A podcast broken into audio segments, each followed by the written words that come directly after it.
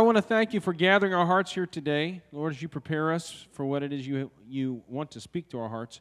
And Father, I just want to thank you, Lord, for ministering to those around us in Jesus' name, but more so that we would then uh, take up the call that's laid on us to minister to those also around us in Jesus' name and carry your image, carry your love, your grace, your mercy. In Jesus' holy name I pray. God, you're good, and we love you. And all God's people said, Revelation chapter 2.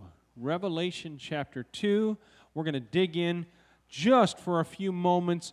Some scripture that may be familiar to some of you, some phrases that you've heard before or we'll have in context, but I just want to dig in just for a moment.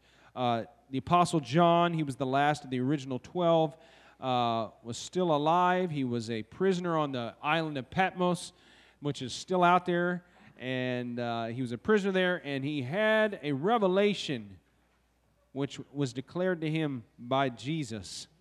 And this revelation, while filled with lots of interesting imagery, lots of uh, end times, uh, return of Christ, uh, the new heavens, the new earth, it starts off speaking to seven churches in the area. And these seven churches really were specific churches that were, were, were given a word, but it was also reflective to churches today, across time and today, speaking to our hearts.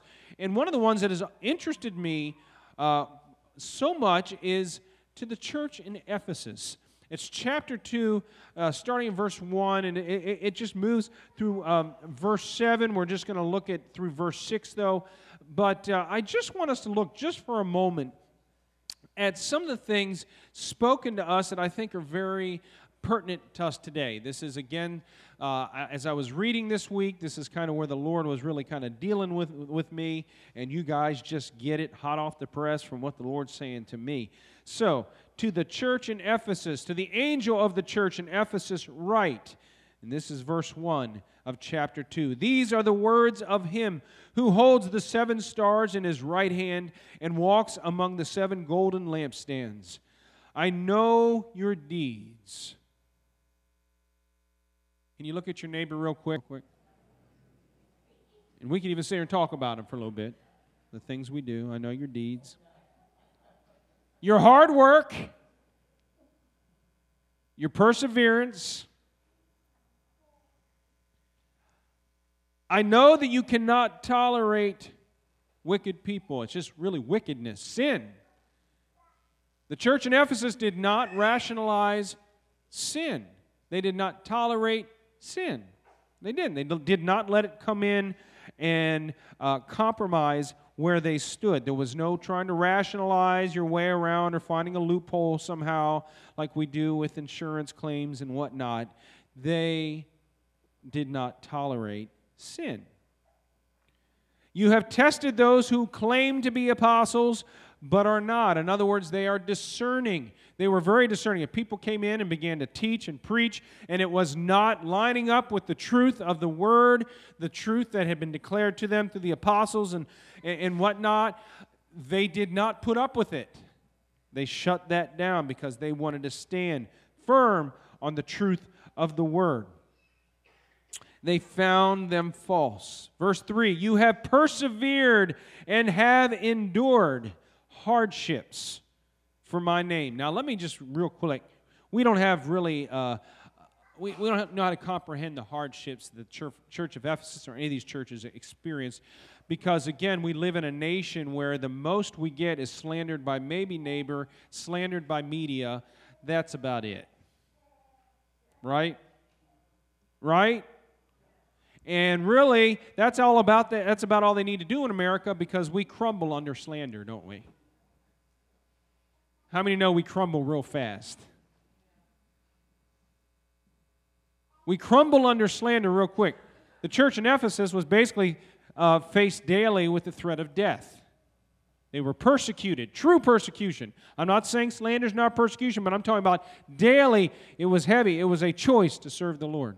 Like we see, we see folks who are, are coming to know the Lord in, in, in Muslim nations, they are facing daily suffering and persecution as a result.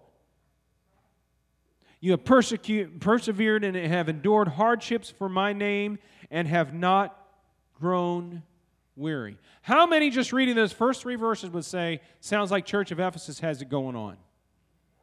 Oh, come on. Sounds pretty good, doesn't it? Good resume for a church, doesn't it?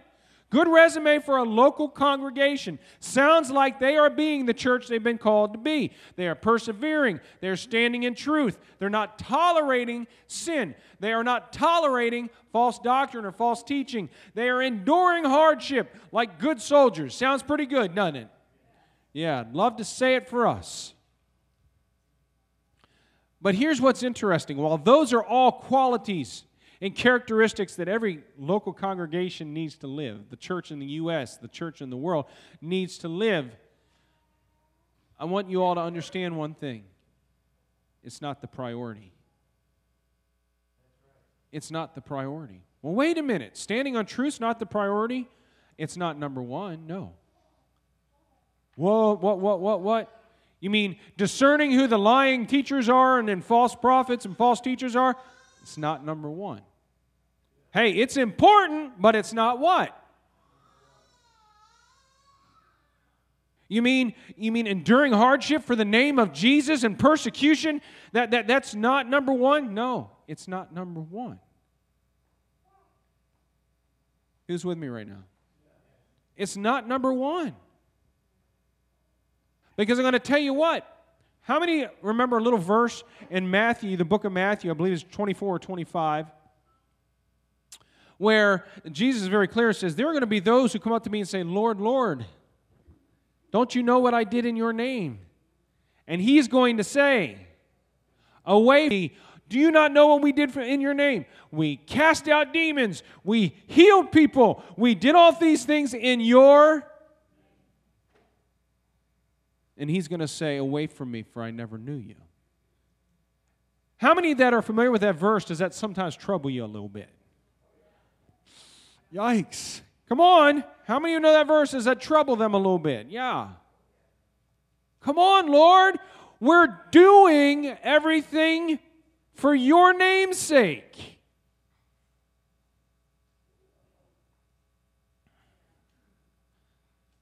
Verse 4 Yet I hold this against you. Now, how many have red letter edition? Okay. Is it red? Okay, just making sure then who's saying it. Okay. Yet I hold this against you. You have forsaken. Now, I'm going to just give you another word that's basically the same word translated forgotten. Here's the third word left. So, forsaken, forgotten, left. You have left you have forgotten, you have forsaken the love you had at first. Now, hold up. How many would say that this church has got a good resume? Come on.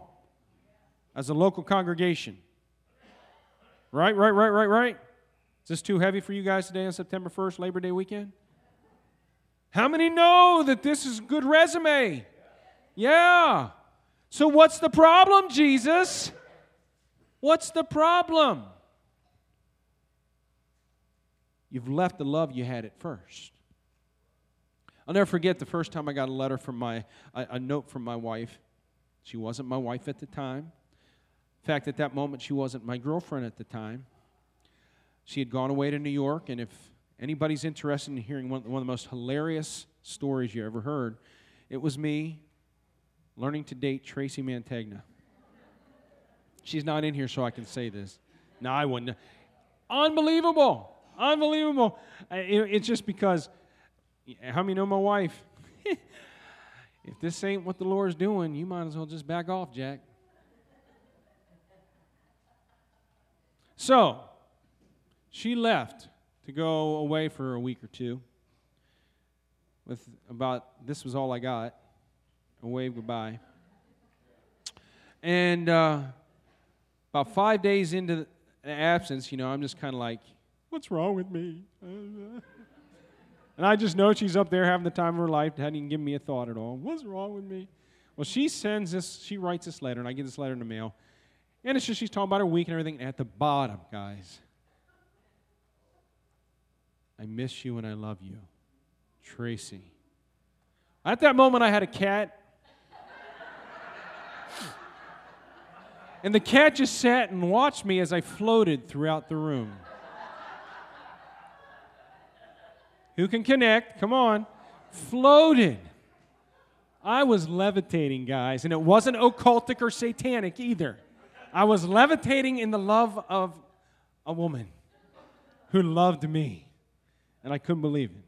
And I'll never forget that. I thought, and so at that point, I mean, I was just bursting at the seams, you know, and just absolutely head over heels in love with this woman. She, on the other hand, I'm sure has a whole different take on it. But I was in love with this woman. Whenever I had opportunity, open the car door for her, right? Help her in. You can imagine what that was like with Tracy. Hold the door for her. You know, just make sure she's taken care of. I want her okay. I want all, you know, all that stuff. Tracy get married. Then something happened over the years.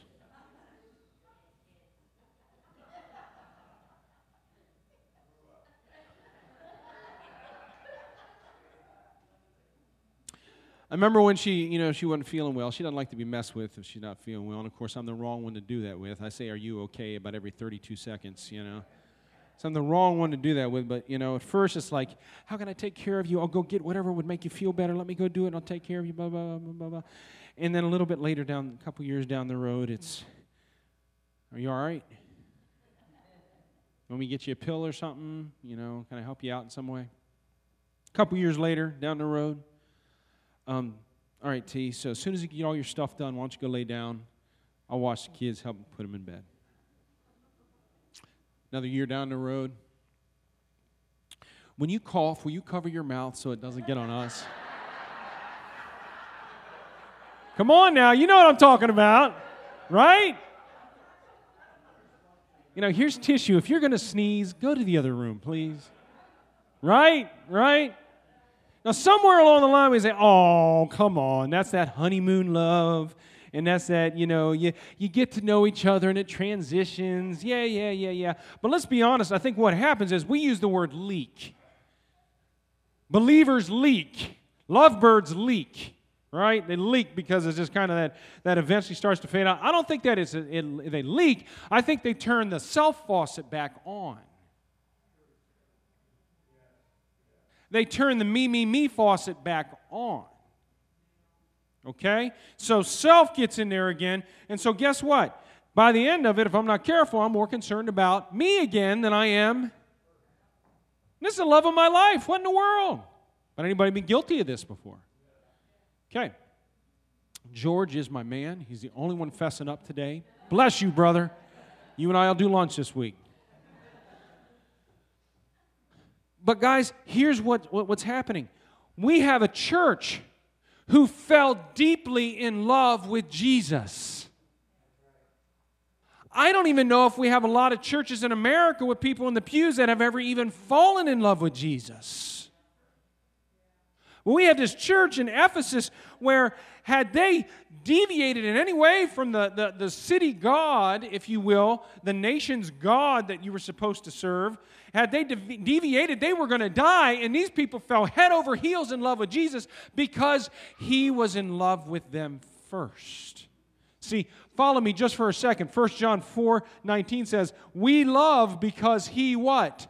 First loved us. See, that sudden light bulb, that realization, the Holy Spirit opened their hearts to the fact that, oh my word, the God of the universe loves me. The God of the universe loves me. In spite of what I've done, He loves me. How many at times, and let's be honest, have you felt unworthy of the fact that God loves you in spite of what you've been?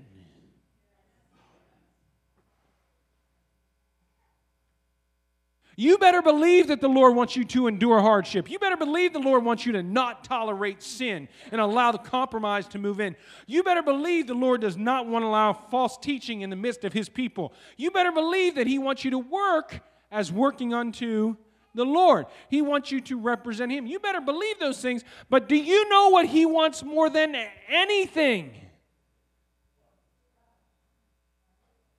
Is for you to love him and to love those around. Now, here's what kind of shook me a little bit. I'm sure all of you, how many have ever heard all the different Hebrew words for love? There's eros, or not uh, Greek words, I'm sorry. Eros, phileo. Then there's the big one we hear a lot, biblical, it's agape love, which is a. Agape love is essentially the absence of what? Self. All the others include self somehow. Agape love does not include self in the equation. Agape love is all about desiring the best for the other. Just like I desired the best for my wife right before and when we first got married. But somewhere along the line, I let that self faucet back on to where I'm focused on me again. And see, this is what happened to the church in Ephesus. They were a strong church, possibly the strongest church, one of the strongest churches in terms of works, standing firm in the truth. They didn't budge at all. But Jesus said, But this one thing I hold against you. And then he goes on to say, Look how far you, far you have fallen. Catch what I'm saying? It wasn't just this, oh, you guys, if you just get back over here a little bit, you'll be all right. You know, no. Look how far you've fallen. Well, I'm asking you guys, husbands, wives, how far have you fallen from that first moment of love with your spouse? I'm talking about where it was all about who? The other. And Jesus said, You know what? Here's the thing. Consider how far you've fallen. He said, Repent and do the things you did at first. Well, what do I do at first? See, right away we think, what, do I have to run more outreach events? Do I have to teach Sunday school class? Do I have to be in the Bible 100 hours a day? See, right away that goes into the fact that he said, No, I want you to love me. I want you to love me. I want you to love me. I want you to love me. Repent and do the things you did at first. If you do not repent, White Hill Church of the Brethren, I will come to you and remove your lampstand from its place.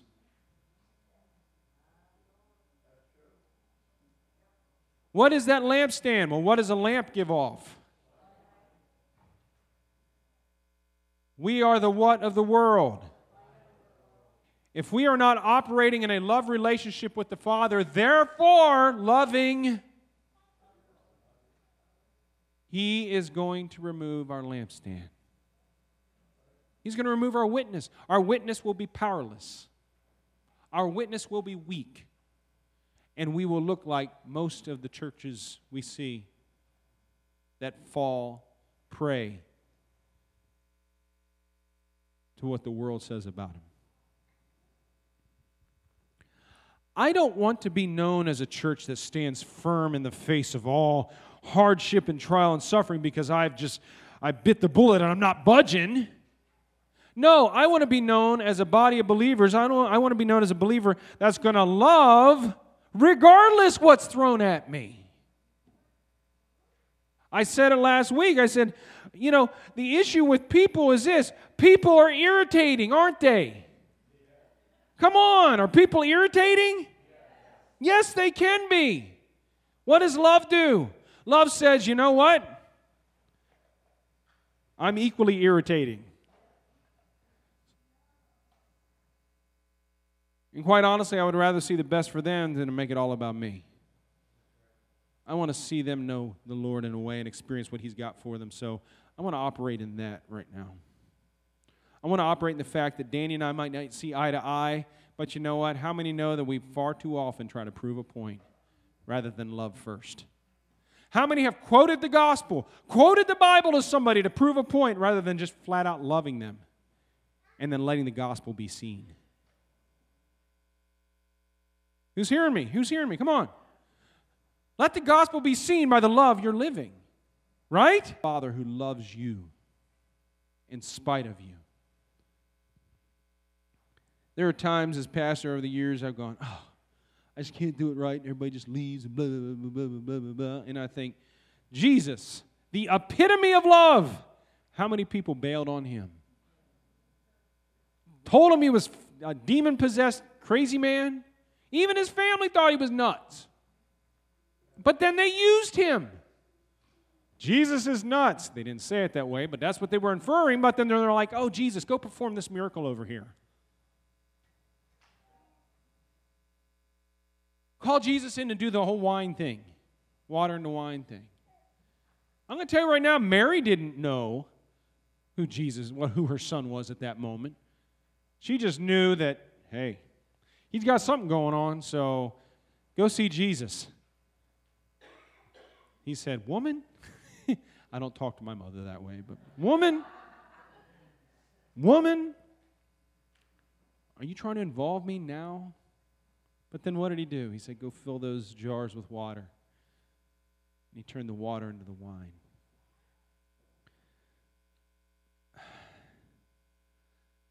We cannot be who we've been called to be if we refuse to love first. We cannot be a congregation or the body of Christ if we do not love first. I believe what's being said here is this guys, you cannot exist as a church that does all the right thing without love. You're not church then. You're not my body. You're just a really cool organization that happened to, to sticky note my name to it. I want you to be my body. I want you to love first. How can I love first? I don't, I, I don't even, I struggle with love, and I've had nobody love me, and blah, blah, blah, blah, blah. Your Father loves you. And we love because He first what? Loved us. So, those here today at White Hill, I'm just challenging you as part of the body of believers. If you don't know Jesus, you don't know love. If you know Jesus, you know love, and the expectation is that you what? Love. Love the Father, love those around you. You say, you've really been harping on this love thing for the last several weeks. I promise you, I've been in three different books of the Bible and I keep running into the same thing. What is it? Love. Love. We are called love. How am I supposed to love? I don't even know how to do this. Well, why don't you just stop for a moment and remember what the Lord is doing in you? How many here, if you just took one moment, could raise your hand and say, Oh man, the Lord, I don't know why He even messed with me, but look what the Lord is doing. Come on. All right, one more. How many can sit here and say, I don't even know what in the world He sees in me? What does he see in me? Well, I'm just glad he's God and I'm not. Right? We can't even see it in ourselves. The Lord sees it in us and he loves us. We love because he first loved us. We are called to bear his love to those around us. You have this in your favor, he said to the church in Ephesus in, verse 6. You hate the practices of the Nicolaitans which I also hate. Oh, there's a lot of theories on what this Nicolaitan was, but I will uh, kind of boil it down to this. It had, whether morally or immorally or whatever, it had everything to do with ritual. It had everything to do with the ritual. If you just do this, you're good to go. If you just do this, you're good to go. If you just do this thing, you're good to go. If you just do that thing, you're good to go. No, you know what is transforming? When you're in a love relationship with Jesus. That's it. I hope every seconds. If you're not in a love relationship with Jesus, you're in trouble.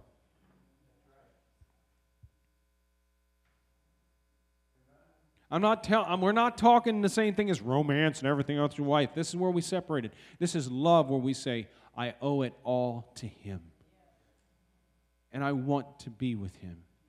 And do you know if you said, but I don't know how? It says repent. What's repent mean? It says take another mind, take his mind. You know what you start declaring? I may not be where I, I, I want to be today, but praise be to God, he's taken me there. Do you know just starting right there pulls you in, draws you in? Jesus says, look, number one thing as a body of believers is to love. Love one another, Love the Father, love one another. Therefore, then love one another. Because what's the, I mean, what sums up 400 commandments in the Old Testament? Love the Lord your God with all your heart, your soul, your mind, your strength, and love your as yourself. There you go. There you go. That just summed up the whole Old Testament commands. So that's what we're called to first and foremost. Next Saturday, there's, I don't know, several dozen of us are going to be going out and just sh- distributing the gospel throughout Stuarts Draft. We have 1,800 homes to hit. Oh, come on. 1,800 homes that are at least going to get are going to hear the name Jesus or read the name Jesus somewhere. Amen? And you say, "Oh, but that's not how I do things." I don't do things that way either, but Jesus is bigger than me. Right? So next Saturday, there's a group of us going out. We're going to basically thank the Lord for every opportunity we have. We're going to take bags, uh, these little bags with some letters that people in the congregation here have written, uh, DVD of the Jesus film, just about the gospel. It's the gospel of Jesus, uh, gospel of Christ and uh, just a few, a, a, few notes regarding uh, what it is to be in relationship with Jesus Christ and encouraging people to be. And we're just going to tape it to the base of the mailbox. Move on. Now, if the opportunity arises, someone's standing out there, guess what? We're going to pray with them if that, if that opens up. And we're going to thank the Lord for what you're going to do. As I told you guys two weeks ago, I know some of you, it's funny, I talked with several pastors who are involved in this, and we're all realizing the moment we said home to home, everybody immediately went where? Which nobody once ever said we were going door to door. We just said we were going to blanket the, go- the, every home in Stuarts Draft with the gospel. But we thought, isn't that interesting? Because immediately, not just here, churches across the county, the moment they heard house to house or home to home, they shut down everything else and stopped listening. Why is that? How many of you came up with at least six or seven reasons why you don't do it that way? I did. I was asked five, four times by different pastors to be a part of this, and I didn't at first. Then I was sitting doing reading in my devotions, and the Lord said, You need to do this. What? This isn't my style. Come on. How many know Jesus don't have a style?